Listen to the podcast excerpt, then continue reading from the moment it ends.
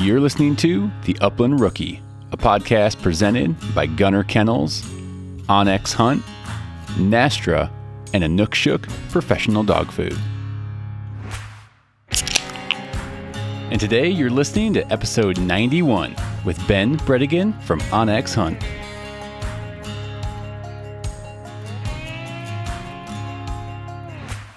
I want to welcome and thank my newest sponsor, N S T R A, the National Shoot Retrieve Association, for being a sponsor of this podcast. Super proud to be uh, connected with N S T R A. It's been a field trial game I have loved for many years.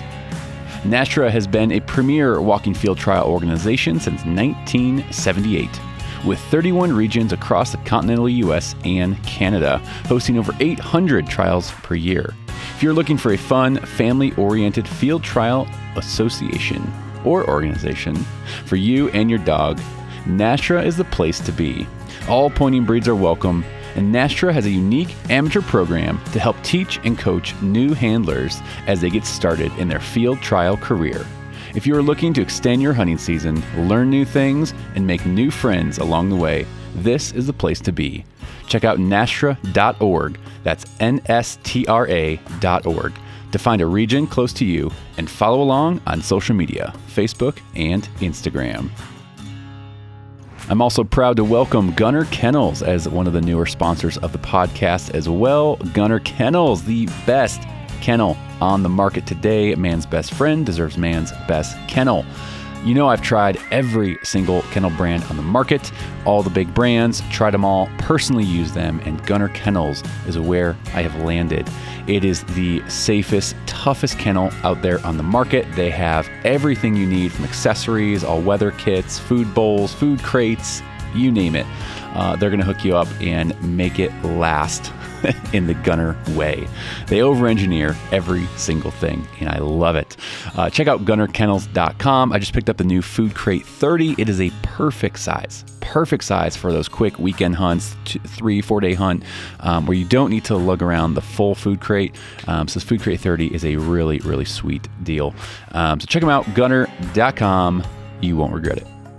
Inukshuk Professional Dog Food. Speaking of food crates with the Gunner segment, uh, Inukshuk. You, you better take a, a full bag of Inukshuk and put it in that Food Crate thirty from Gunner. Perfect match. Uh, Inukshuk Pro, guys, it has been the best food I have fed my dogs. Uh, again, I've tried personally, not personally, I have not tried the food, but my dogs have. God, this this went sideways. Um, but Inukshuk, it's been um, a super high-dense uh, formula that I trust, I believe in. I've seen the results. I've seen my dogs on some other foods where I've needed to feed them a ton of food to keep uh, their energy up and uh, keep them going on those harder, longer hunts, early season, late season. Uh, since switching to Inukshuk, I've never had an issue uh, with my dogs uh, uh, endurance uh, on longer hunts, and it's just been a really high quality food. I love the company, um, run by really good people. So check out inukshuk pro dot com.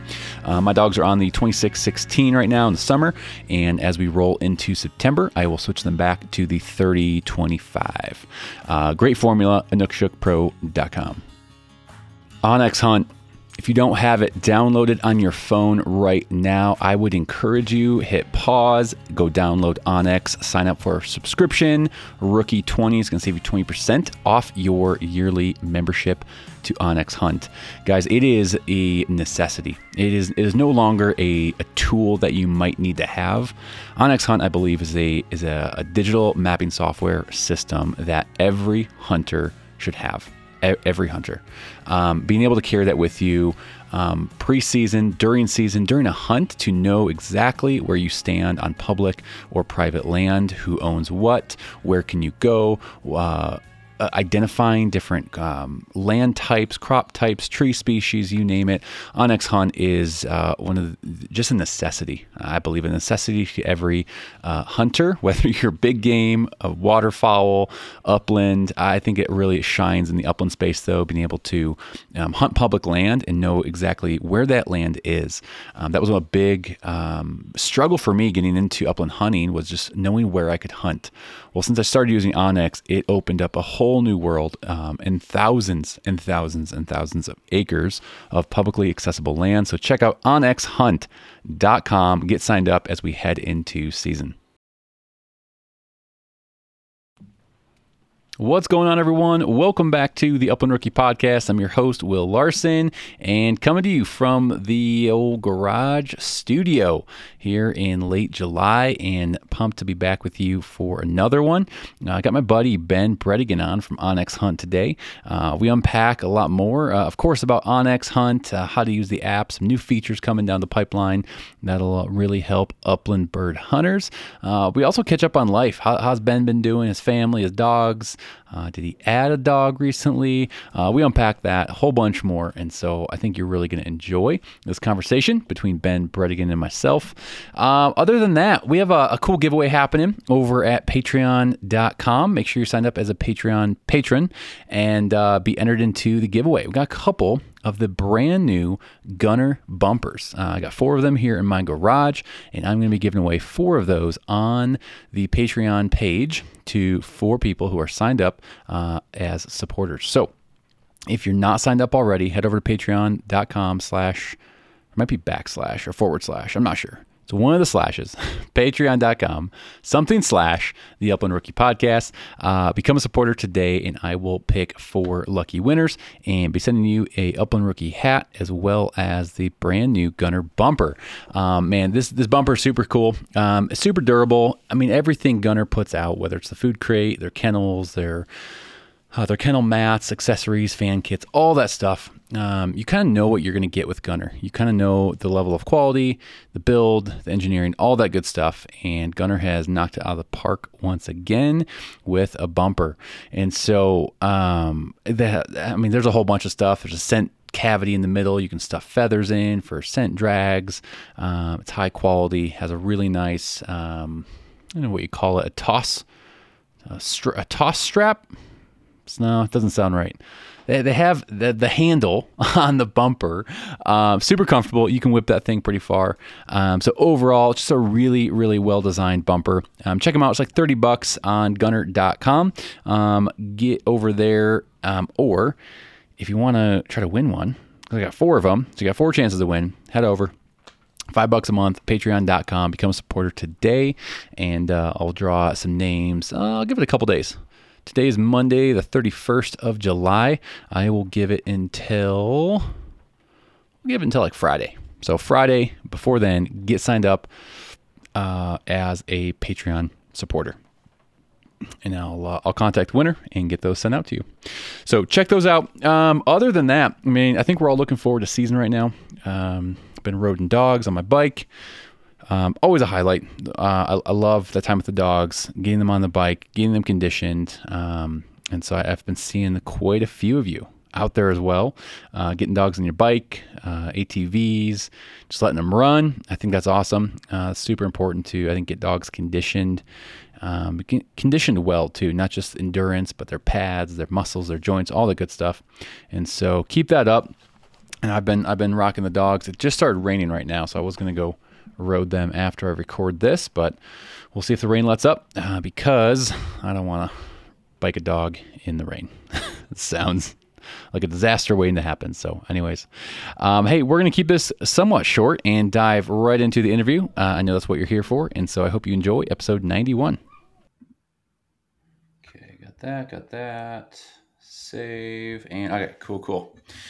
Nice, man. I like your little uh, little shotgun collection behind you. Oh yeah, I'm missing a few right now. I got a few seconds at work, but oh, nice. Yeah, nice. Have you been shooting the? Uh, did you get an Upland Gun Company in last year? I did. Yes, okay. I got uh, the S. I think it's the S K S or something like that. The twenty gauge. Side by side. By side?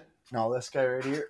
Oh, over. Over, over, oh, under. Sick. So, twenty gauge. Got Annie on the bottom, so it's yeah. pretty cool. And then I've got another one that should come here any day now, I would think, a twenty-eight over under. So oh, nice. Yeah, right on. I don't know, are you, you been... are you a crooked barrel guy, or are you like the stacked barrel? uh I, I stack barrels. Okay, good. Yeah, sta- I've never I've never even shot a uh side by side, really. I, I've, I've held one, you know, here and there, but I've uh, I've never had the opportunity to shoot one yet.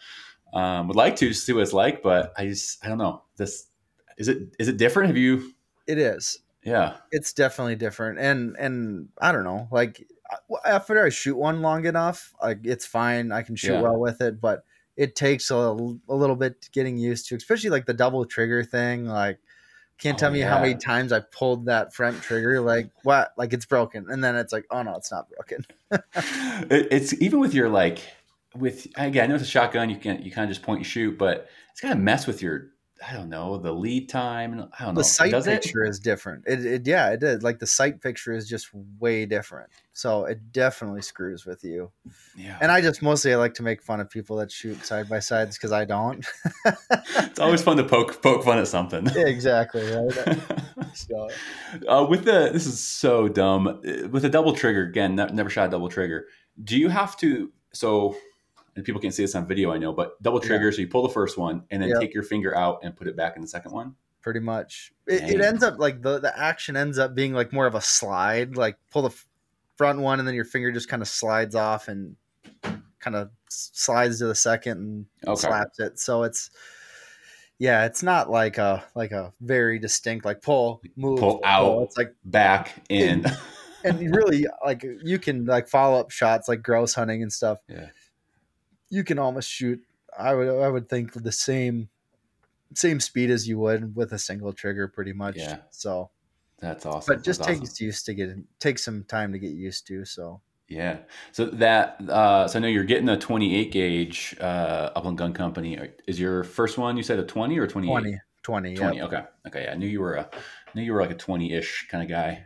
Yeah, and I didn't. Uh, yeah, because the twenty is just you know just a good over. all around cal or not caliber gauge. I've been talking yeah. too many rifles lately. Um, but yeah, so, you know, I wanted something I could grouse hunt with, pheasant hunt with, do whatever. Yeah. But after having this one, it's like the custom fit deal is it's, it's a big, big deal. Like I didn't realize really? it until, you know, you pull this one up and, and you're like, oh, I don't know if, you know, you got these bad swing thoughts in your head, like, ah, I'm not going to hit this one. And like, all of a sudden you just start hitting more of them, shots that you wouldn't think you'd hit. So really, wow, I'm a believer. Yeah, that's cool. Is it hard now? So so once you've shot the the custom fit for a while, is it hard now to go back to a traditional standard fit, or have you noticed any difference? I, so I don't notice like anything.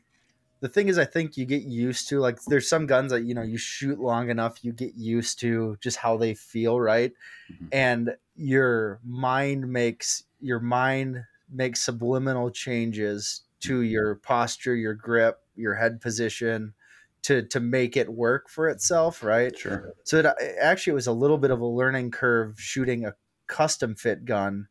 Oh, because it's, it, you you go up and mount your gun.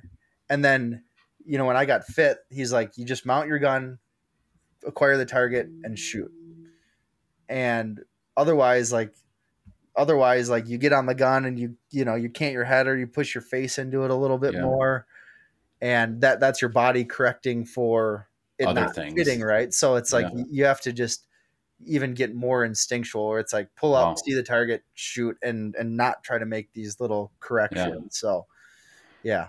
Wow. And is, is that is that gun fitting process, is that pretty...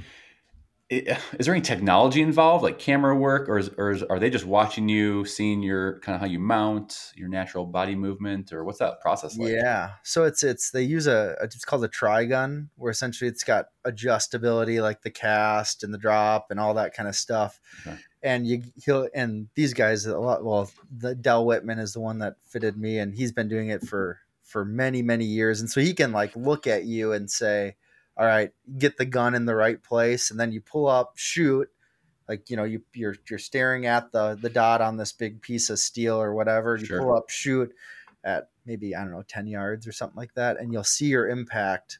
Hmm. It might be bottom right. And then he tweaks on the tri gun a little bit. Okay. So a lot of trial and just adjustments. Gets a little closer. Yeah.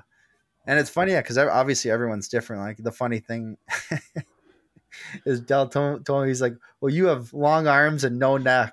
And it's like, hmm. Like, I don't know if I should be offended. I, I don't know. I don't know how I would take that. I know. It's like, I, I like, I, I know you're not being mean, but like, I like, I don't know. It just, he's just, uh, he's just saying how it is, I guess. Yeah. So anyways, oh, it, it was a fun experience. And, and the, the other cool thing is like, even if you go and you're not going to build a custom gun, yeah. like to, to get fitted, and then you can go look up like you know, factory guns. Yeah. And and a lot of them, like some factory guns will. When you can fit. See what's close, maybe. Yeah, what's a little oh, bit nice. Like, for example, like Beretta for me doesn't fit as well as Benelli does. So okay, um, yeah, everything's so gonna be a little bit different. And exactly. Yeah, that's crazy. Yeah. Last last question. This is not an Upland Gun Company episode, but uh, last question. Um, you know, say someone, because you have to go. Is it up to Minnesota to get fitted, or where, where do you have to go to? So that's kind of someone's where, out of state. So that's kind of where it started, but now they're doing gun fittings really all over the country. Um, Dell's been traveling around, and they've got a few more people on board. So that I know they've had, you know, they've got a number of fittings in Minnesota, Wisconsin, Michigan, okay. Georgia. Um, Texas. Okay, so they're expanding a little bit. Yep, yeah, quite a bit now. So that's awesome. Yeah, and, and then the other nice thing is, like, if you say, "Hey, I want to get one," and and there's, you know, they're like, "Well, where do I get fit?" And you don't have to travel to Minnesota.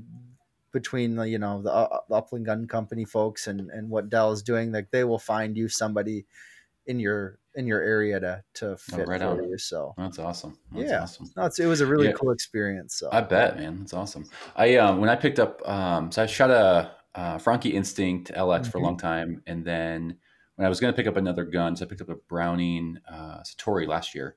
Nice. And I, I basically was kind of looking at, like, I was trying to find the, uh, another over under that had the same specs as the Frankie. Sure. And this, this White Lightning had pretty much the identical specs to the, uh, the Frankie. And so I was like, well, perfect.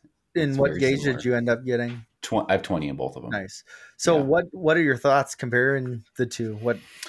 Um. So the, the Browning's a little heavier for sure. Yeah. Um. And then th- there's just that thing, like, I shoot the Frankie better, and I don't know if it's because of longevity. Yeah. I've shot it longer.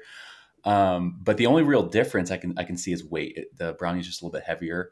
I mean, it's a nice gun. The wood's a lot nicer, which which I like. And so I don't yeah. know if it's more of a More of a mental thing. I'm just, I just got to get over. Um, but yeah. I, I definitely shoot the Frankie better. But I mean, the White Lightning's been very nice, quality gun. But just gotta, I gotta shoot it a little bit more. Interesting. Yeah, it's yeah. it's, it's fun because, like, there's certain guns like that you can't, you won't be able to see it in the episode. But that yeah. that camo gun back there is a uh, Browning Gold, and I sh- that's a gun I shot for okay fifteen years when I did, you know, mostly waterfall stuff, and I put I don't know. hundreds and hundreds of cases through that. And it's like that gun, I just shoot really well, yeah. probably just cause you know, right. You know sure. how it feels. It fits right. You, your body knows how to adjust yeah. to the stock and whatnot. Yeah. So absolutely.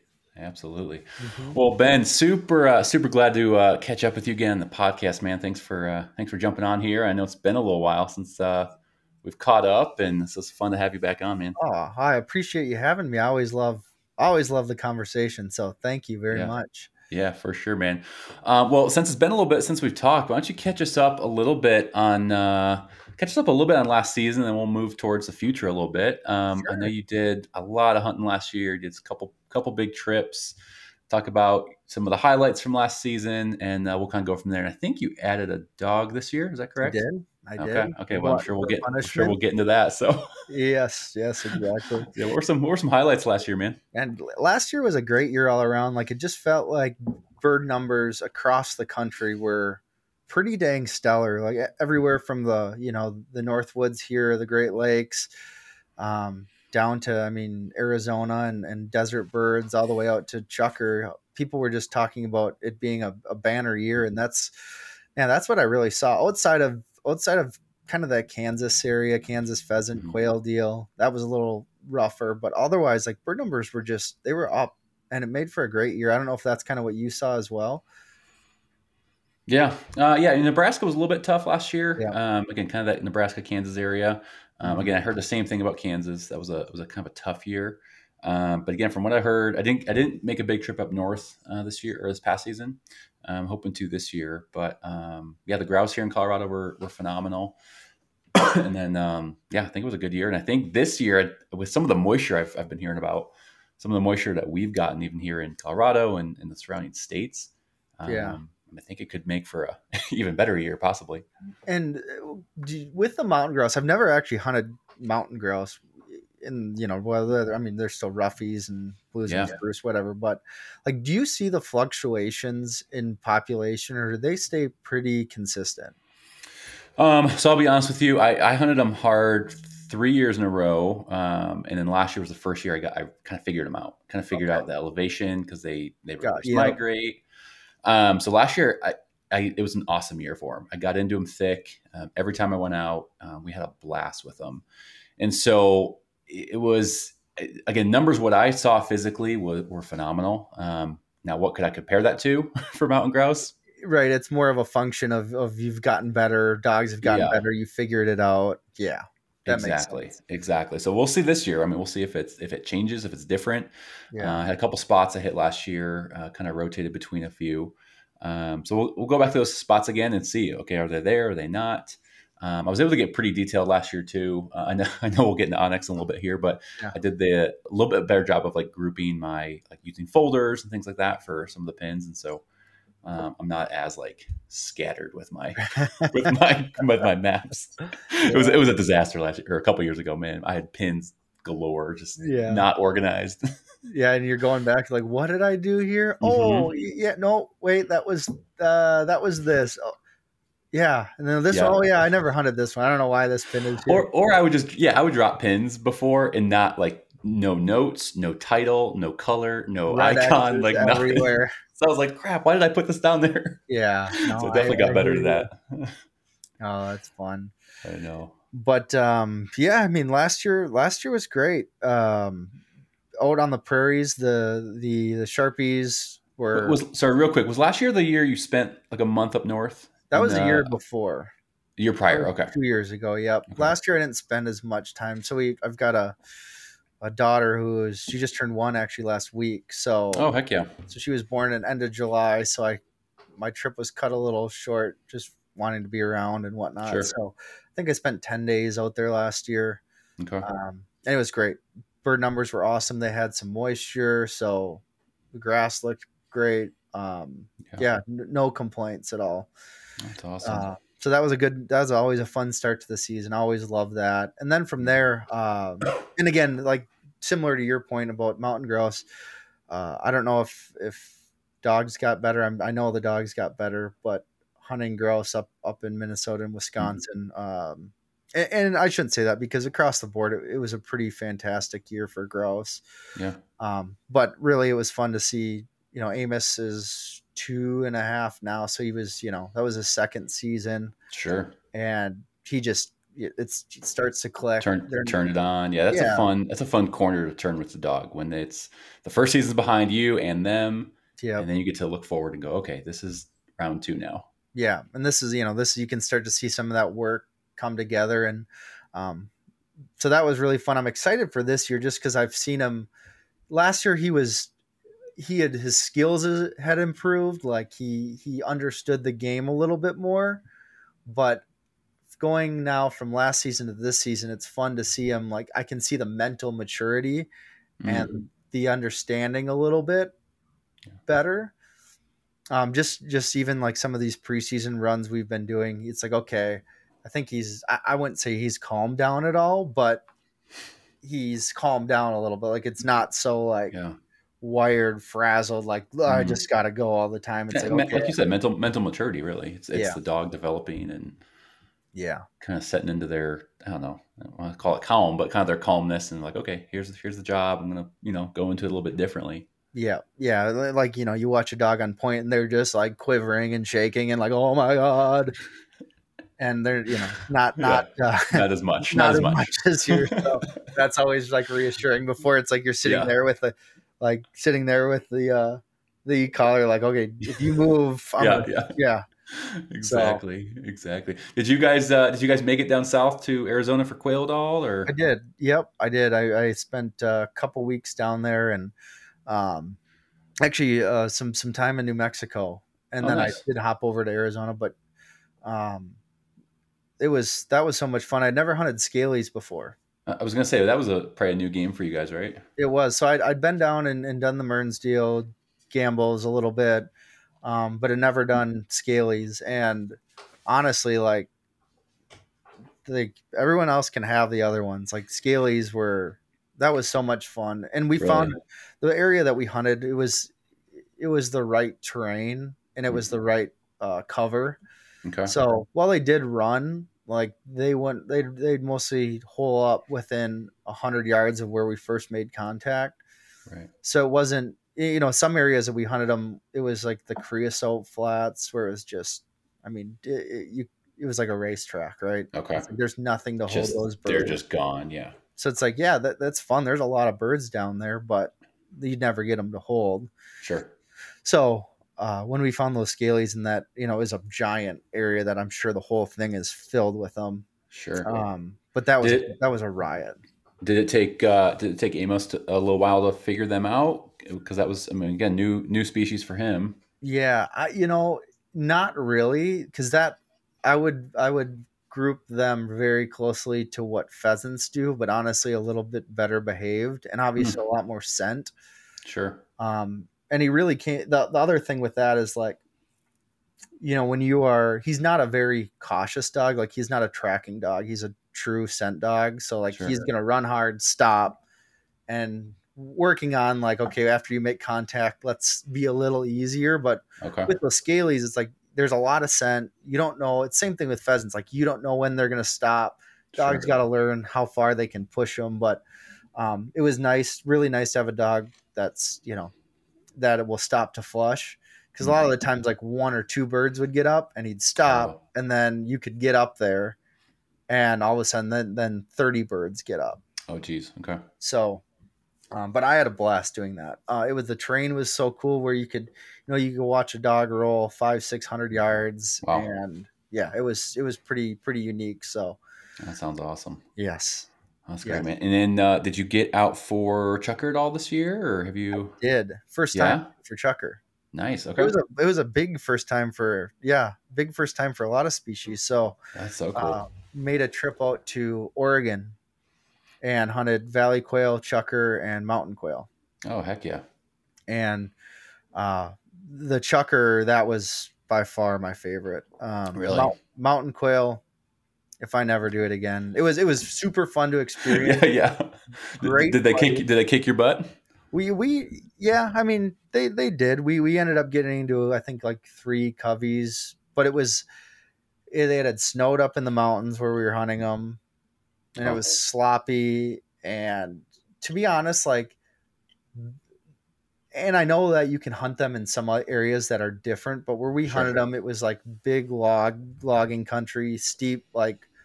Think of like West Coast rainforest-esque. Oh, okay. Like, so with all the logging, like there is like you were walking on essentially slash.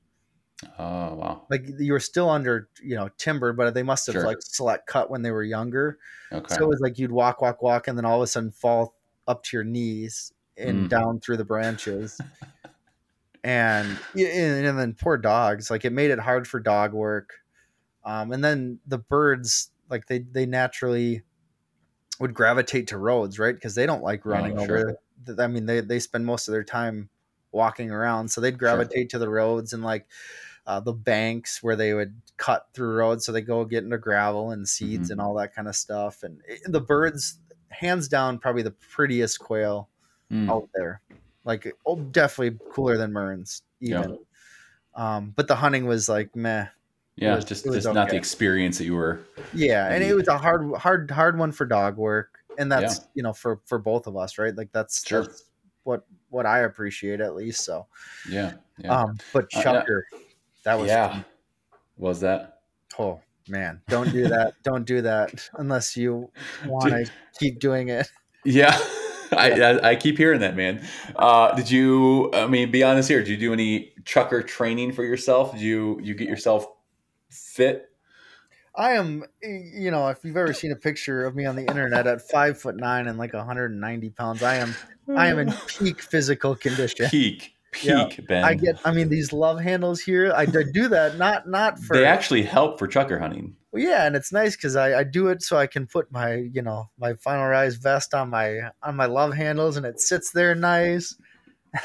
Just so, the way Matt designed it. Yeah, Just exactly. the way he designed it. Yeah, Matt like soaking wet, like one hundred ten pounds. exactly. Three, right? Just jacked.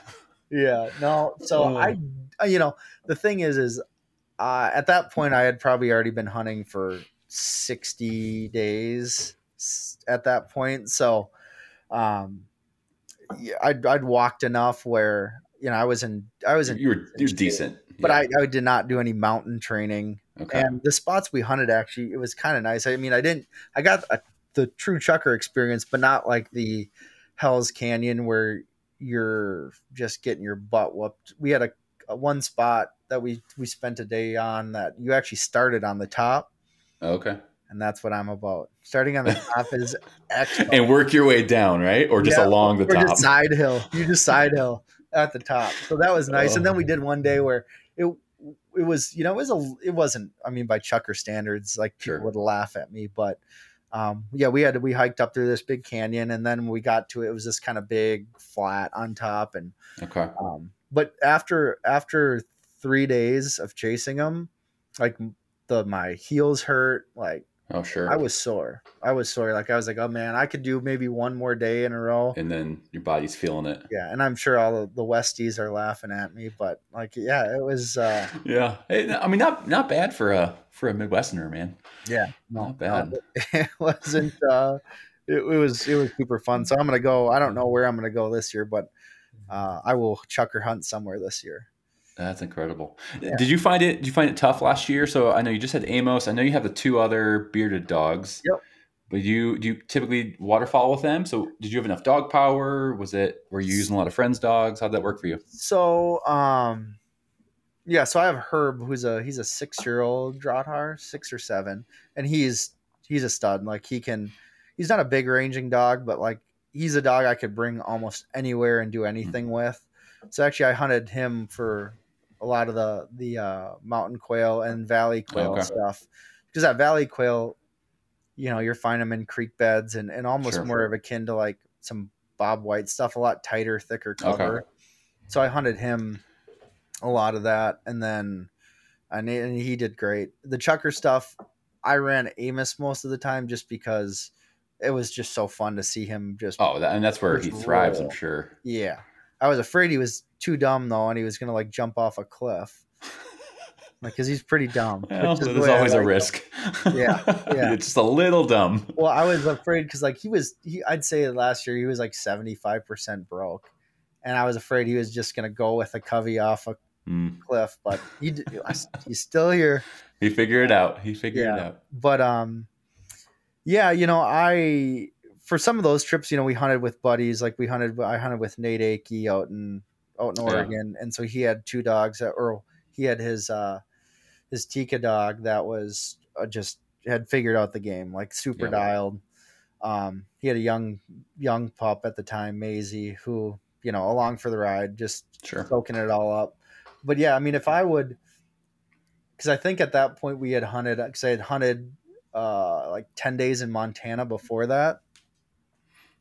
And by the end of the trip, like everyone was, everyone was tired. Everyone mm-hmm. was ready to take a little break, but I'm sure. Um, yeah. And then, then in New Mexico and Arizona, I had actually, I had actually brought down my friend, George Lyle, his four dogs as well. So, okay. And then we met up with like Katie Willis, and she had a whole pack of wild hares, as she calls them. And so we had plenty of dog power there. That's but, good. You need that. Yes. So, But but it's, you know, after doing the whole pointer, having the whole pointer versus versatile thing, like, yeah, for like, you know, I would run Amos into the ground like in, in chucker hunting. Yeah. I mean, he'll take it. I mean, but I would run, he'd be running thirty-five miles a day. Yeah. Which that's not super sustainable for. I mean, yeah, know. multi, multi-day hunt like that. Yeah. Yeah. And, and so like in the grouse woods and. Even like out on the prairie, like it's, that's, that's a lot easier running. Sure. Um, so yeah, like it'd be nice to have a couple dogs, a couple like true pointing dogs to, sure. to, to rotate, but otherwise, yeah, like, um, it, it wasn't, wasn't a bad year on, on dog power. So sure. That's awesome. Yeah. That's awesome, man. What's, uh, what's kind of one big takeaway if you had to kind of sum up last season for yourself, what's, uh, and when I say takeaway, what's something maybe you learned last year that you go, you know what, that, that made me a better hunter, that made me understand dogs differently, better, whatever it might be. What's what's kind of maybe your your one takeaway from last year? Um, well, that's that's a good question. Um, I've got a couple. The first is that, you know, we we had we touched on it briefly, like the transitioning, figuring out species kind of thing. Mm-hmm. Um, you know, if I've put in a ton of work, especially with Amos, and, um, you know, the ability for dogs to learn and adapt to different species, mm-hmm. like, and people talk about it like, oh, that was a hard transition. And I didn't see it as much with him. Mm-hmm. Like, like it was like, you could, Chucker was one thing that took a little bit to figure out because they were a little spooky, mm-hmm. but otherwise it's like, you know, if you put in the work, you put in the effort, um, especially like working on a lot of stop to flush and, and steadiness, like they figure it out really fast. Mm. And that was like, okay, this is, this was pretty cool. Um, and then the other, the other thing, and this is, this is something that every year I just like keep stumbling upon, but it's like just going out and doing new things mm. and experiencing new places with different people. Like it was so much fun because everyone hunts a little bit different. And some people, you know, you, you, you jive with a little bit better, but sure. just going out and trying it and doing it. And, and I was getting, I shouldn't say I was stuck in a rut, but like I'd go do the same thing, you know, Minnesota grouse, pheasants. I'd go out to the prairies and hunt Sharpies and rinse, wash, repeat. But to go out and just, and just say, hell with it. Like, we're just going to go and do it and figure it out. And that was, I don't know. It, it was, it was super rewarding, and you get to see a lot of places across the country that, you know, no one would ever choose to go to. And that, that was, I don't know. It's not, it's not like you're going to New Orleans or New York or Chicago, right? It's sure. like, it's, I don't know. It's these little American towns that, I don't know, for bird hunters, I think that's what, well, that's, that's our paradise. The, I mean, exactly, that's, that's, the that's a, that's, that's the weird part is, you know, my, my wife's uh she's not a city girl. I would call her like a suburban girl. She's, sure. she loves the, you know, suburbia life, and, and, and that's kind of where we live and our lifestyle and all that. But, um, I mean, to her, like going into a nice new suburb, like that's, that's kind of her thing. But like for me yeah. and you and bird hunters out there, like when we go into this little rinky dink town, that's, you know, whatever looks like nothing to, to some people, but then we see the land and the country, and that's, that's the, the beauty that I think that we find that some people don't understand, and, and they might not ever understand. Yeah. Cause there, I mean, there's a few towns I stayed in in New Mexico where driving through, people would look at it and be like, I am not stopping there to get gas, yeah. much less going to stay there. Right. And, and, and I showed up, and it was, it was uh, like, oh, I, this is a little sketchy for me, but then you spend a few days there yeah, and it, it grows on you. It's like, oh man, I love this town. I can't, I can, wait I can dig this. Yeah. Yeah. Find find that good little, like, you know, Mexican restaurant or a little sandwich shop or something, a little diner there, and it's yeah. like I could, I could get used to this. Yeah, I was there with a, a a guy who I run dogs with, and and like he, he was a staunch like American food guy. I'm was like, Bert, I'm sorry, we like we, we we're not gonna sit and eat at these shitty truck stop restaurants. Like we are. We are like within spitting distance of Mexico. Like, I am yeah. sorry, you're going to have to deal with it, or we Here's can what eat we're separately, doing. Right? uh, That's too funny. Yeah, yeah. The last point I wanted to kind of touch on the, of what you mentioned, because you mentioned earlier about, you know, mountain quail or valley, valley quail, mountain quail. Yeah. And you're like, you're like, yeah, I could kind of, you know, I'd be okay if I, I didn't hunt them again. I think you'll never know if mm-hmm. you didn't try that. Right? You'd never know that. Hey, Hey, I tried it. It was fun still. It was a new experience, yeah. but I think a lot of people, again, there are people who are able to hunt all the different upland, you know, birds. I think they all have ideals of like, oh, I gotta gotta hit that one, gotta hit that one. Um, you don't know until you try it, right? Like you don't know that you're gonna love it or hate it until mm-hmm. you actually try it, and that's oh, one hundred percent. Pheasant, chucker, and, and people might have these ideals of, oh, I gotta hunt chucker, it's gonna be the best thing ever, and they might do it and be like, nope, not for me. Yeah, and honestly, that's a really good point because. Going into it, I was like, ah, like I'll go chucker hunt. That sounds fun. Like, whatever. Take it. That's like probably the sure. one thing I was like, eh.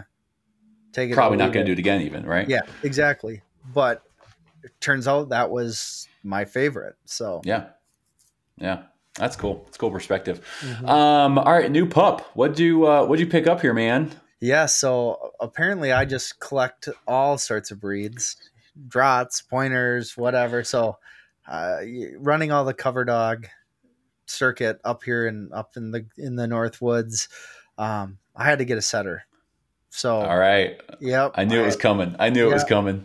You know, and like because I could have easily got another pointer because I've had nothing but great experiences with yeah. with Amos, but I don't know. There's something like that quintessential Northwoods setter. Like, and to be honest, like, I mean, I've watched some really damn good setters, but it's like, I don't know if this is going to, if he's going to do it any better than a pointer, but sure. I don't know. Just, just something different, right? Something new to experience and try.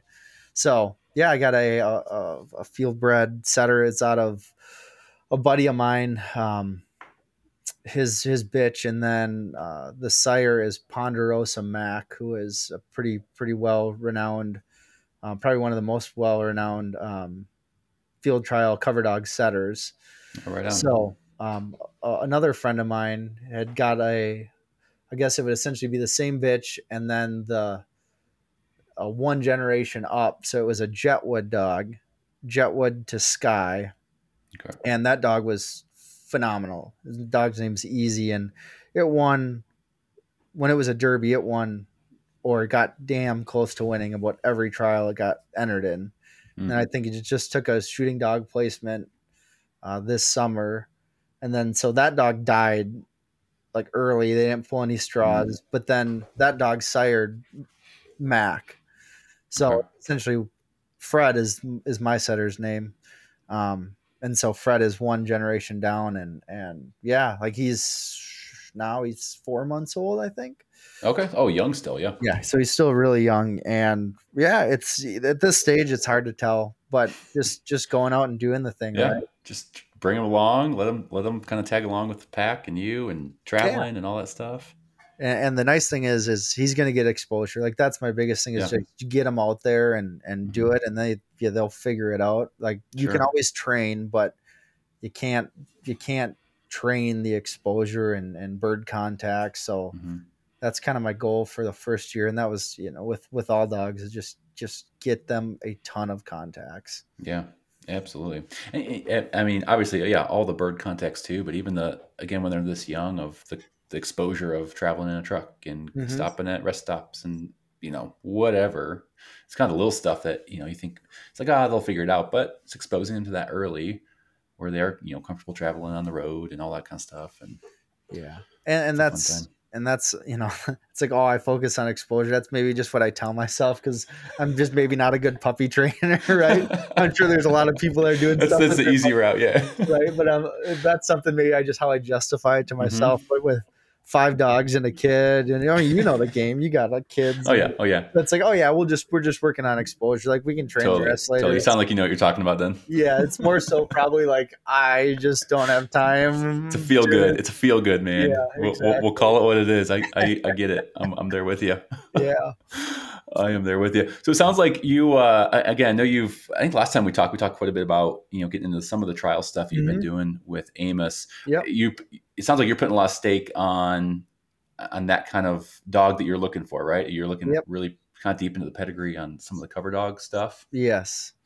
Um, yeah, it's and it's it's interesting because the, the cover dog, it's it's pretty niche, obviously. It's Minnesota, Wisconsin, Michigan, and then the Northeast for the most part. Sure. Um, so a lot of these dogs, they don't get they don't get the notoriety of like the field trial, you know, horseback type mm-hmm. pedigrees. So, but honestly, it's like I, we get to watch some of the best grouse dogs hmm. in the country right here in our region.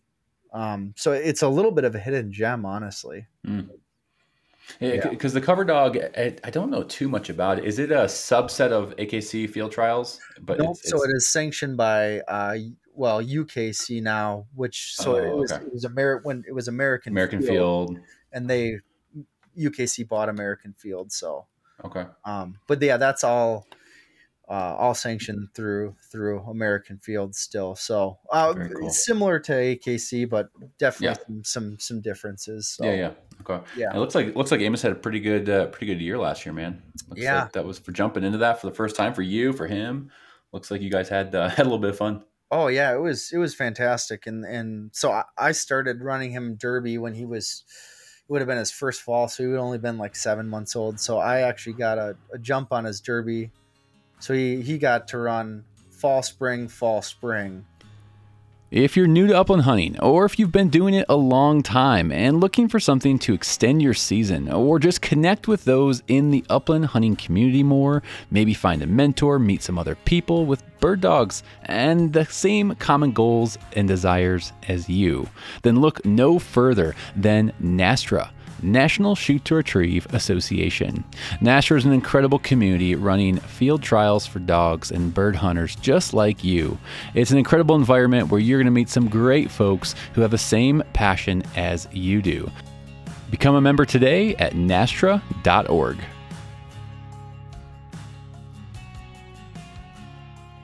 For a Derby, which is which is awesome experience for me, sure. just to just to learn about the format and just you know, just become a better handler, more confident.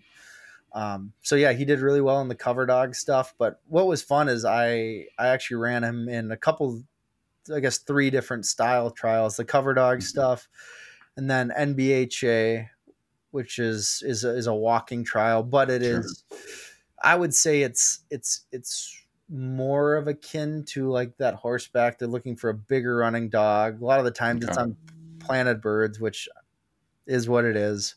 Sure. So I ran that um, down in Wisconsin actually. And we just went down there. Our, we had a terrible, terrible, terrible spring just mm. in terms of snow. Like we didn't get mm. rid of snow until our first, th- well, we only had one spring trial this year because oh, between it. snow and it's all got canceled. Yeah. Yeah. So we ran that and it was funny. It was on planted birds and it's like, oh, you know, he'll find planted birds or whatever. And there's not much, not much, uh, you know, emphasis put on steadiness. There's none really for, yeah. for, for derbies, but did not find one planted oh, quail. But, but of course you can take the, the cover dog out of the cover and he goes and finds a, oh, I had a broke woodcock find.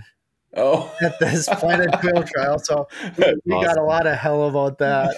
Like, of course, you cover your dog guys come down here and you find woodcock. So uh, that's great. So he had a great run and he actually won that one. So that was cool.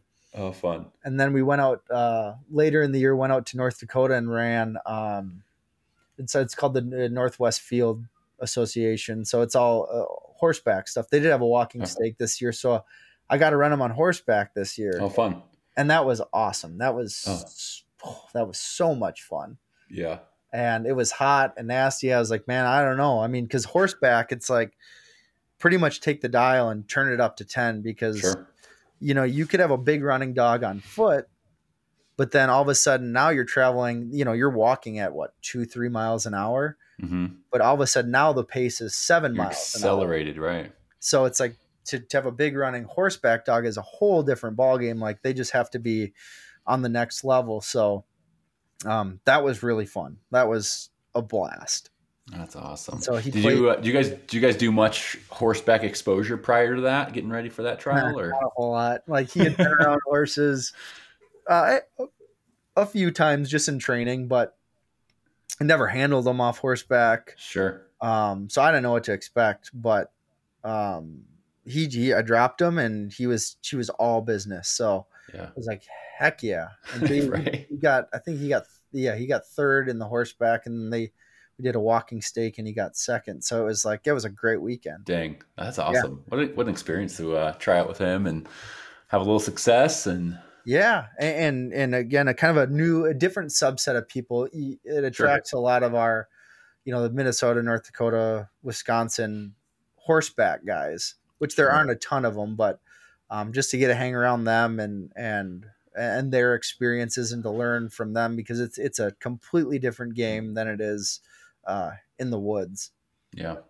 Yeah, yeah, yeah. So, so it's such a different style, everything. Yeah. Um, you were you were able to break out Amos pretty pretty early, right? Pretty young, and he's so is he pretty? I mean, steady to wing shot fall release, or what do you got him to right now? Yeah. So like he, well, first off, like he he was. When we were out west, when he was six months old, like he just, I didn't have a, I didn't have a great handle on him. He's obviously a big running dog. And I, I remember I dropped him the first time in Montana and and pointed a, a group of pheasants and and a little brood of pheasants, and I walked in, flushed them, and he went with that bird for a mile.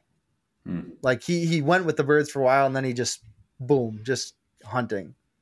And so I had to turn around, go back to the truck, drive around the section, and pick him up. And he's like, "Hey, hey, dude, what you been doing? Like, where you at? Like, where we where were, we going? We weren't in the truck. Like, what? What the heck? We were walking." And oh. and so it, I, I quickly realized, like, okay, I need to put a brake on you. Just so sure. While I was in Montana, you know, I took him through the wool post and and all that stuff. So just so I could stop him, put a flank sure. collar on him, and stop him. So. And pointers, like they just, they mature faster. So at, mm. at seven months old, like he was, he had plenty of, he had plenty of exposure. He, he could take the pressure, like mentally sure. stable. He was just, he had matured faster. So, yeah. um, so that first season I worked on getting him steady, or essentially like stop to flush okay. or, you know, So, he, I mean, he was, so he not broke the first season last year, um, worked on, worked on a lot of steadiness. And so I had him, I mean, I would call it like ninety-five, ninety, ninety-five percent broke, um, less the situations where, you know, like the weird situations where you sure. see some of these fully broke dogs and they just stand there like, okay, I know yeah. this game, like birds yeah. are walking in front of me, whatever. Like one just hopped up and flew ten feet. And landed, and it's just walking right. around like right. stupid.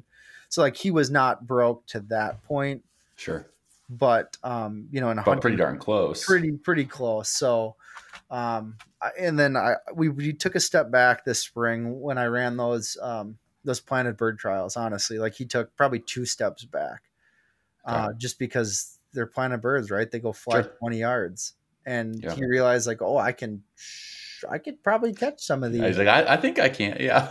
So, it gets them thinking a little bit where it's like, I think I can, I think yes. I'm going to try it.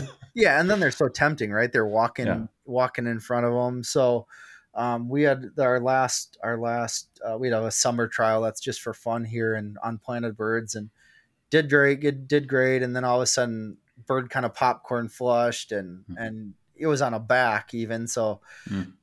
he went in and took out the bird, and I, that was just a bad deal. So I vowed, like, okay, no more planted birds. Mm. But now, now I took him out actually this morning, and and met up with a buddy of mine, and we ran on on wild pheasants, and okay. and that's where I kind of when I bringing back like the mental maturity, like gave it some time, came back, went out, flushed the birds, like eight ten birds got up, and he just mm. stood there. And it was just looking cool. Mm. I was like, oh man, shot a couple yeah. times. It's like, oh, okay. Yeah. This, this is that yeah. mental maturity. That's, and that's, uh, you know, people trying to break dogs early. And, and I was probably guilty of pushing a little bit too hard. Well, I shouldn't say pushing too hard, but pushing, wanting a young broke, sure. a derby. And that's, everyone's like, oh, you don't, don't, don't worry about it. And now I kind of, I'm, I'm seeing what they're meaning. Mm. Um, because it, now it's, and maybe all that effort going into it, it helped, but now I can just see that, that, that little bit of a turn in attitude where it's like, okay, like you get it, this is going to be a lot easier. So, um, mm-hmm. now this year when I'm out in out West and then up in Canada, I'll have ample time where I'm going to, I'm going to keep him broke. Yeah. Uh, to try to keep him broke through even th- through, through the hunting, through it all. Yeah, exactly. Yeah. And, And I, and that's yeah. one tip for, for people out there is like keeping a dog broke while hunting yourself. Mm-hmm. Whew, that's like either, either you're I, hunting or I you're mean, dog training. I was going to say, you got to put the gun away at that point. If your goal is to keep the dog broke. Yes. Like that's, that's gotta be hard. It is. It's super hard. So like, and I'm going to, I'm going to try it where, you know, you just have to find, for me, at least what I found is like, you have to find people that are on the same page where it's like, yeah. my dog goes on point, then you go in there, shoot, I'm going to run dogs. And it's easier yeah. said than done. I said that same thing last year. And then the first covey of Sharpies got up. I was like, oh, yep. oh this is, yep. oh, I got to shoot. I got to shoot. Totally. So, you have that instinct in you. I, I did the same thing with, uh, I think it was Gage or I think it was Gage last or two years ago going into that. Yeah. So maybe even three years ago, getting yeah. him broke all through summer, is doing awesome. And I told myself, I'm like, all right, I'm going to keep him broke during hunting. We went out for opening sharptail. And it's tempting, man. It's hard to, you yeah. know, you say that and you, you know, you all, you know, all the work you put in, you know, you know, yeah. what the time it took and all that, but it's, um, it's hard. At the end of the day, we're hunters, right? Like we, we were doing sure. a hunt, but yeah, you just kind you kind of have to just put that aside. So I, I said it last year, but this year I think I mean it. I think I mean it. We're going to hold you to it, man. We're going to well, hold you to it. Well, now he's, like I say, now for trial wise, he's running shooting dogs. So it is a broke dog stake. So it's like, okay, I need to do it. Mm-hmm. Last year I didn't need to do it, but this year sure. like, now it's I want to be successful and I don't want to, you know, screw up other people and have my dog ripping birds or doing whatever sure. in front of them. It's like, I got, I need to do this. So, yeah.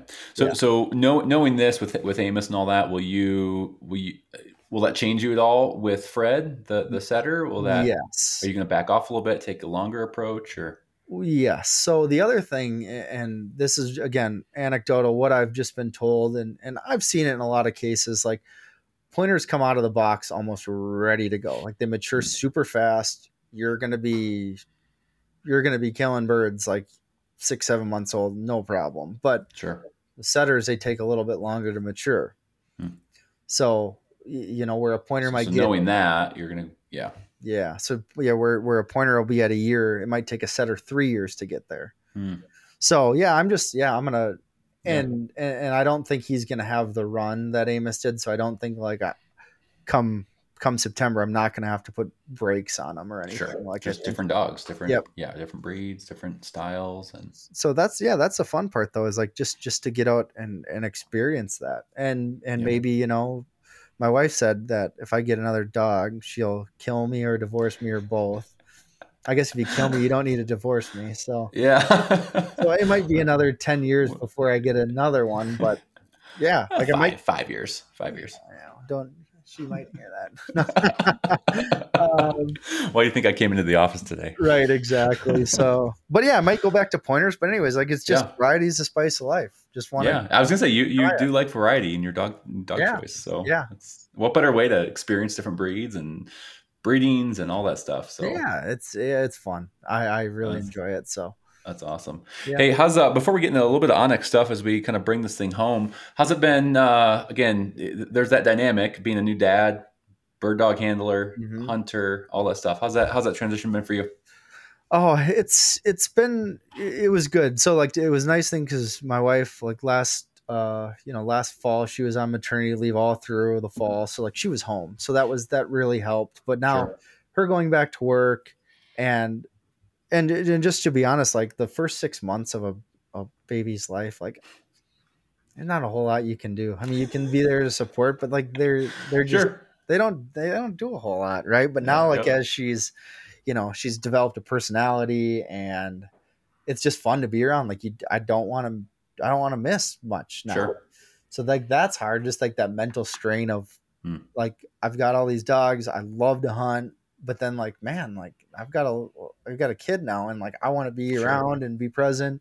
Totally. Um, There's that pull. It's that, that pull sure. tension and, and, you know, and it was probably arrogant or just naive to say like, oh, like I'll hunt just as much. Like it's fine. Sure. Like head down, but it's, yeah, it grows on you. But uh, the other thing is time, man. Like, and you know, you probably know this better than anyone, like, like just how you spend your time, right? Like just much, you gotta be much more purposeful. Yeah. And, and it, it ebbs and flows for me, like, like sitting and doom scrolling on your phone or sitting mm-hmm. and watching T V. It's like, you got to make up time somewhere, whether somewhere, yeah. right. It's like, you, you get it's, it's it's opportunity cost. Like, well, if mm-hmm. I'm doing this, I can't be doing this. Sure. So just just being much more per- purposeful in how I'm choosing to spend my time, and it's it's not something I've got even close to perfecting at sure, all. Sure. But it's something I'm like okay conscious I, of at yep, least now. It's the first to, step. I yeah. have to try it. So yeah, yeah, yeah, because it is a mental shift. It's like your your brain starts thinking differently about just exactly what you're talking about. Okay, yeah. how do I spend my time? Even why do I what do I invest more in? What do I invest less in? Yeah, well, yeah. It's like even things. Like now, like even through the summer, it's been so hot. It's like oh, I don't want to go run dogs at night. It's like oh, I'm just gonna sit on the couch and flip on a T V show. But it's like yeah. well, by doing that, you are you know. you're robbing yourself of this, this, this, and this, and sure. and just, just trying to just, yeah, make good habits and, and sure. make time for it. So yeah, yeah, it's definitely been a, a, a learning curve and a transition. So yeah, absolutely, man. It'll be yeah. ever, it'll be a, can, yeah. From my experience with, with some older kids and all that, it's, it's, yeah. I'm, I'm continuing to learn the same things about just where to, where to invest, how to spend time. And then you throw in, you know, as they, as they get even older with sports and activities and all that kind of stuff. Oh it's, man. It's, that's where things get tough now. And it's, there's days of like, all right, I'm looking at my dogs, looking at my kids, looking at the calendar. I'm like, crap, what, yeah. what do I do? Well, that's what everyone it's says. Tough. It's like, oh, dude, this is the easy part. Just wait until sports right. and all that kind yeah. of stuff. So it's like, yep. Yeah. Yep. It's tough, but it's fun, man. It's a fun life. It's yeah. fun. Oh, yeah. Chasing dogs, chasing kids, all that good stuff. Wouldn't trade it for the world. Yep. Absolutely. So. Well, dude, how have, uh, how have things at OnX been? What's uh, what's new? What's exciting? Let's uh, dive into that a little bit. Oh, man. Things are rocking and rolling. Like we are right now, um, we're we're – like in terms of innovation and, and making cool things, new things. Like right now, I think OnX is more poised than we've been in the last five years to, to really mm-hmm. shake it up and really make some new innovative uh, additions to the app. I mean, really outside of private and public, like now we're doing some things where it's like, oh, this is getting, this mm-hmm. is getting really exciting. So lots of, lots of fun things coming out on the horizon. That's fantastic. Yeah. Um, I want to dive in, dive in definitely a little bit, a little bit deeper here in a sec. Um, for anyone new, I, w- this podcast has been growing, you know, a little bit over the last couple of years and that, can you give a, a kind of a fifty thousand foot view? If someone's like, what the hell are you talking about right yeah. now? What, what the, what's OnX? Can yeah. you give a kind of a, a quick overview? What is it?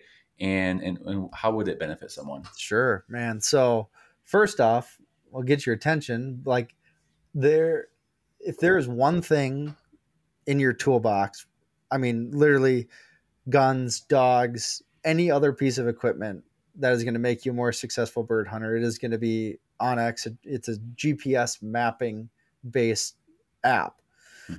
which shows you not only private and public lands. There's a ton of layers, timber cuts, uh, crop layers, uh, burns, old wildfires. Like there's an endless amount of layers. Hmm. And by by utilizing all those things along with private and public, um, while one one thing might not be powerful by itself, when you start to combine all these other things, um, it, it will help you find more birds.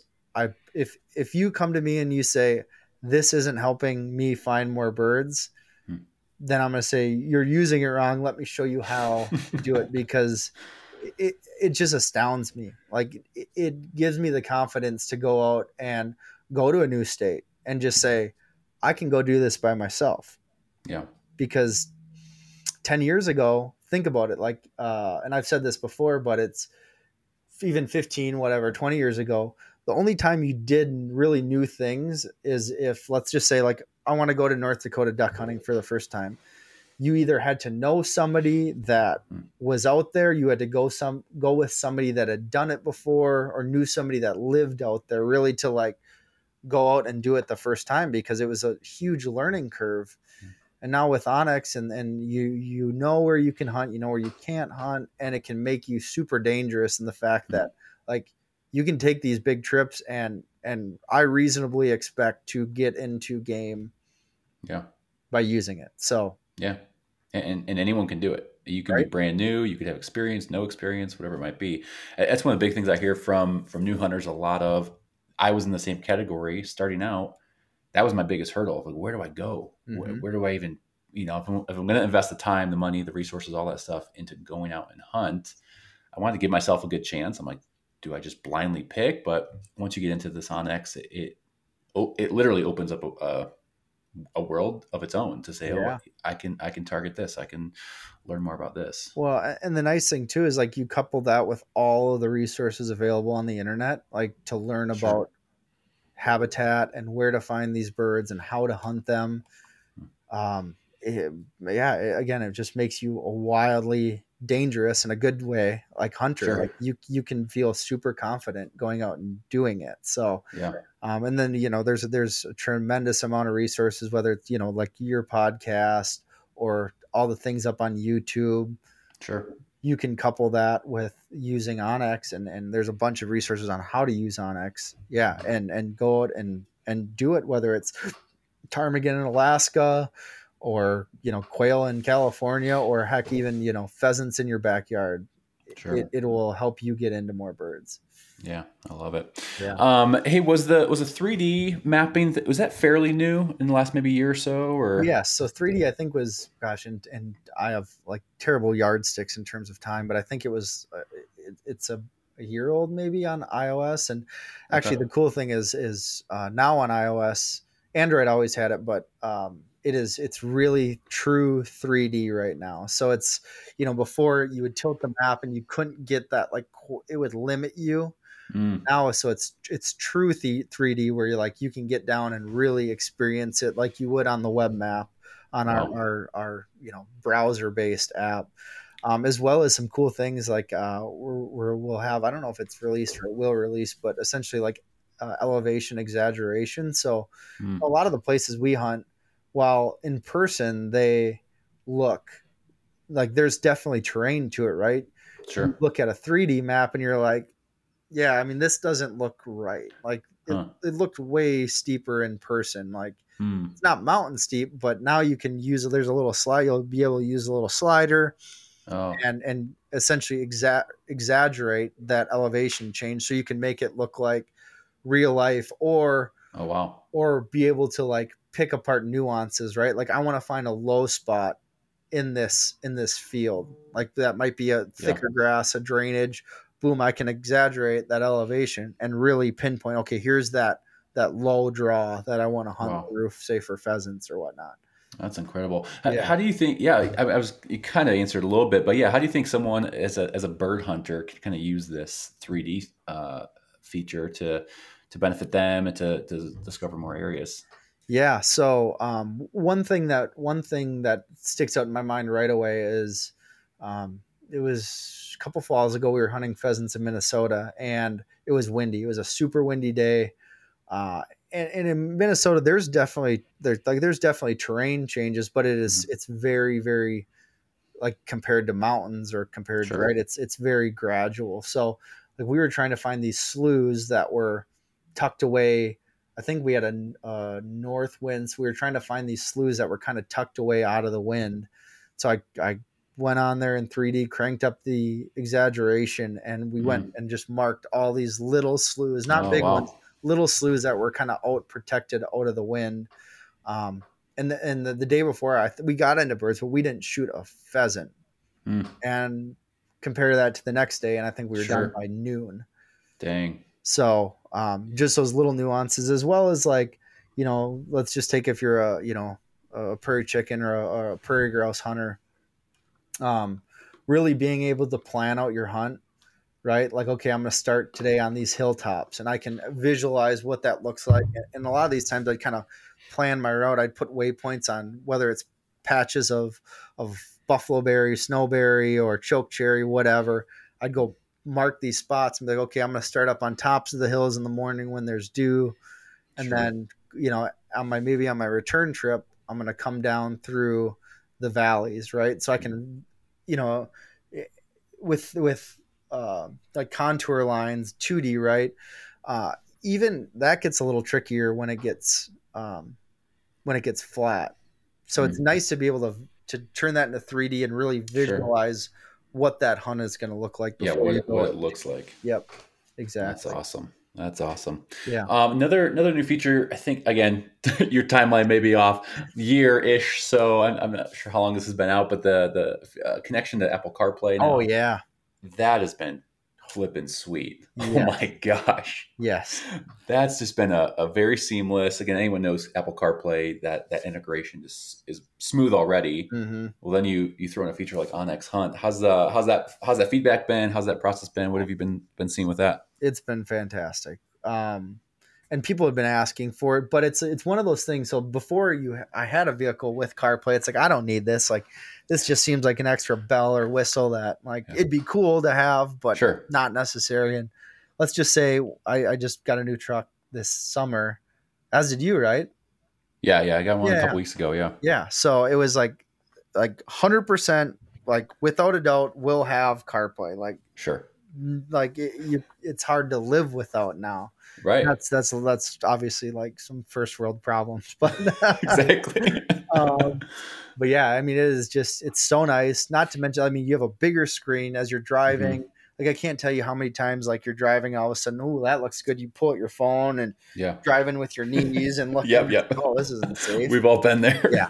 So it's just and nice you and you can interact with it. I mean, you can you can move around on the map and see all your pins, and and that's been, again, on these cars. You know, if, if anyone's looking at a newer-ish car, they're making the screens bigger and bigger and bigger, right. which is awesome. And so essentially, you can be out in the you know cornfield and have this decent-sized screen that you can interact with, and yeah, especially if you have a buddy in the car, right? And instead you're instead of like leaning over and be like, oh yeah, yeah, yeah, like yeah. here, can you see this? Now you can just play right on the dash. So yeah, everyone, um, everyone can see it. Yeah, which I don't know. I mean, having a buddy, if you don't want to him to see all your all your spots, you know, yeah, that's true. How much you that's trust true. This buddy? Yeah, right, exactly. Put blinders on him. Yeah, get one of those anti-glare masks. Yeah, right? Exactly. Privacy, so, so nobody can see it. Then you got everyone's everyone's leaning over here into the. into the center console oh. look at it. Yeah. Oh, that's awesome. That's yeah. awesome. Um, I, I have noticed, um, this is, this is maybe, maybe it's my phone, maybe it's OnX. It, yeah. Have you guys sped up the platform a little bit just on, on responsiveness and speed? Cause I've, I've noticed it's progressively yes. getting quicker to load, to, to drop pins, move pins, things like that. Oh, for sure. Yeah. Our, I mean, our team is always, um, you know, working on just getting those incremental, incremental gains. Right. And at some point it's like, you know, learning a skill, you know, sure. you start out and you make a lot of progress, and then all of a sudden you get good at it, and then progress becomes tougher, and it, it's harder mm-hmm. just to incrementally gain. So yeah, we're at the point where it's, it's pretty dang fast, but we're always working on, on just improving speed. And then, you know, what we, we call it the boring basics, right? Just making it more intuitive, making the little things count, just to, just to create a, overall better experience. Yeah, I love yeah. that. Anything, uh, anything you can kind of tease our listeners with? Anything new that's that you guys are working on? That's, yeah, that's able you're able to talk about. Or yeah, so one of the cool things that that I'm really looking forward to is um, some of our updates in an aerial, our aerial mm-hmm. map. Um, so the yeah, it, we've got some really neat stuff. One thing is uh, essentially like recent imagery. So now what you're going to be able to do is, you know, a lot of the satellite imagery is is maybe year, two, three years mm-hmm. old even, um, and which a lot, a lot of things can change in three years, right? Sure. So we've got this this new feature where now essentially it, it's lower res, imi- uh, lower res imagery than like say our our, our regular aerial map, but okay. essentially you'll be able to. You can view anywhere in the country within the last two weeks. Oh, wow. Yeah. And it's, it's definitely lower res, but it's, it was, it was super nice. Even this spring, like I could watch the snow line. I could watch what lakes wow. were, which cool. lakes were uh, frozen, which lakes weren't. Um, I, I'm pretty sure I'll be able to start seeing like when fields get harvested. Yeah. Not, and it's, again, it's like two weeks. Sure. But that's yeah. a pretty good, I mean, again, some, cause you're saying the other alternative is could be a year, could be two years. Yes. Know? And again, it's lower. So you like, you can't zoom in as far and like see houses, but like I've noticed you and Tyler Webster actually brought this up is like, uh, looking at canola fields. Like now I mm. can tell like, oh, this is planted canola. You know, you get the big, big yellow blooms, um, probably be able to tell when, yeah, fields get harvested. So wow, that's cool. As well as like timber cuts, right? Like all yeah. of a sudden, if I'm going to hunt a new area for grouse, and oh shoot, they they just they logged this in August, and the data isn't in the timber cut layer, right? Sure. So um, yeah, tons of different use cases. Uh, yeah, so I, I'm I'm excited exciting, to really man. to really play around with that this fall. Yeah, that'll be a nice uh, nice little addition to the yes. uh, to the. The old OnX. Oh yes, yes, yes. That's exciting, um, man. Yeah. Um, okay. Yeah. Well, that's great, man. Well, Ben, this is uh, this has been fun, man. It's been yeah. always uh, it's always good catching up with you, uh, just hearing about dogs, life, hunts. You know, I think we're we're in that early early August here right now. Yeah. As we're we're all I think preparing and looking for you know that September first yeah. date. So it's always fun to get uh, get excited and catch up. one hundred percent, man. Yeah, I always love chatting. Again, thanks for having me on. What uh, before we wrap it up, what hunt are you looking forward to the most this year? Um, so getting back up, uh, up north to, uh, North Dakota, Montana. Nice. Um, that is, I'm still trying to pick a date on the calendar. Um, again, like we talked about family and all that kind yeah. of stuff, just trying to, we got, we got, uh, yeah, between boys hockey, uh, started a new, a new job a couple months ago. Oh, very and so cool. just, um, just those, those balance balancing factors right now, just trying to pick a date on the calendar. That's, you know, going to work for our family schedule and all that stuff. And so we got hockey tryouts, tr- training camp, all that for the boys in September. And so just trying to, I think it's gonna be late September probably, uh, nice. most realistically. So that's, and that's, that's my, great, yeah. Yeah. Great and just time. Get some ex- extended time up there, and awesome. wasn't able to get up last year. And I, I definitely missed that. I missed, yeah. uh, missed being up there. So no, it was good. And, and I got some great friends up there, and excited to see them again and share a field. Yeah. Love it. So, Love it. Yeah, man. Well, cool. well, cool, Ben. Thank you so much for your time. It's been uh, been a blast, and I'm sure we'll be uh, we'll be catching up again soon. And uh, yeah, have a great fall, man. Have a great yeah, time with the dogs and exploring new areas. I sure appreciate it, Will. All right, man. Have All a good right. one. Talk to you. Well, that's a wrap of episode ninety-one with Ben Brettingen from OnX Hunt. Ben, thank you so much for uh, taking some time out of your schedule. Uh, I know we're all preparing for the fall season. Uh, it's chatting bird dogs, catching up on life, hunting, plans, recapping last season, all that good stuff. Uh, I really appreciate your time uh, chatting with us today. Hey, if you're enjoying the podcast, would you head over to Apple Podcasts, leave a rating and review, and uh, it's really going to help the show get out there to more hunters, more dog lovers just like you who are passionate about upland game, conservation, bird dogs, training, trialing, all the good stuff that listeners of this podcast enjoy. Uh, it's really just going to help get out there to more and more people.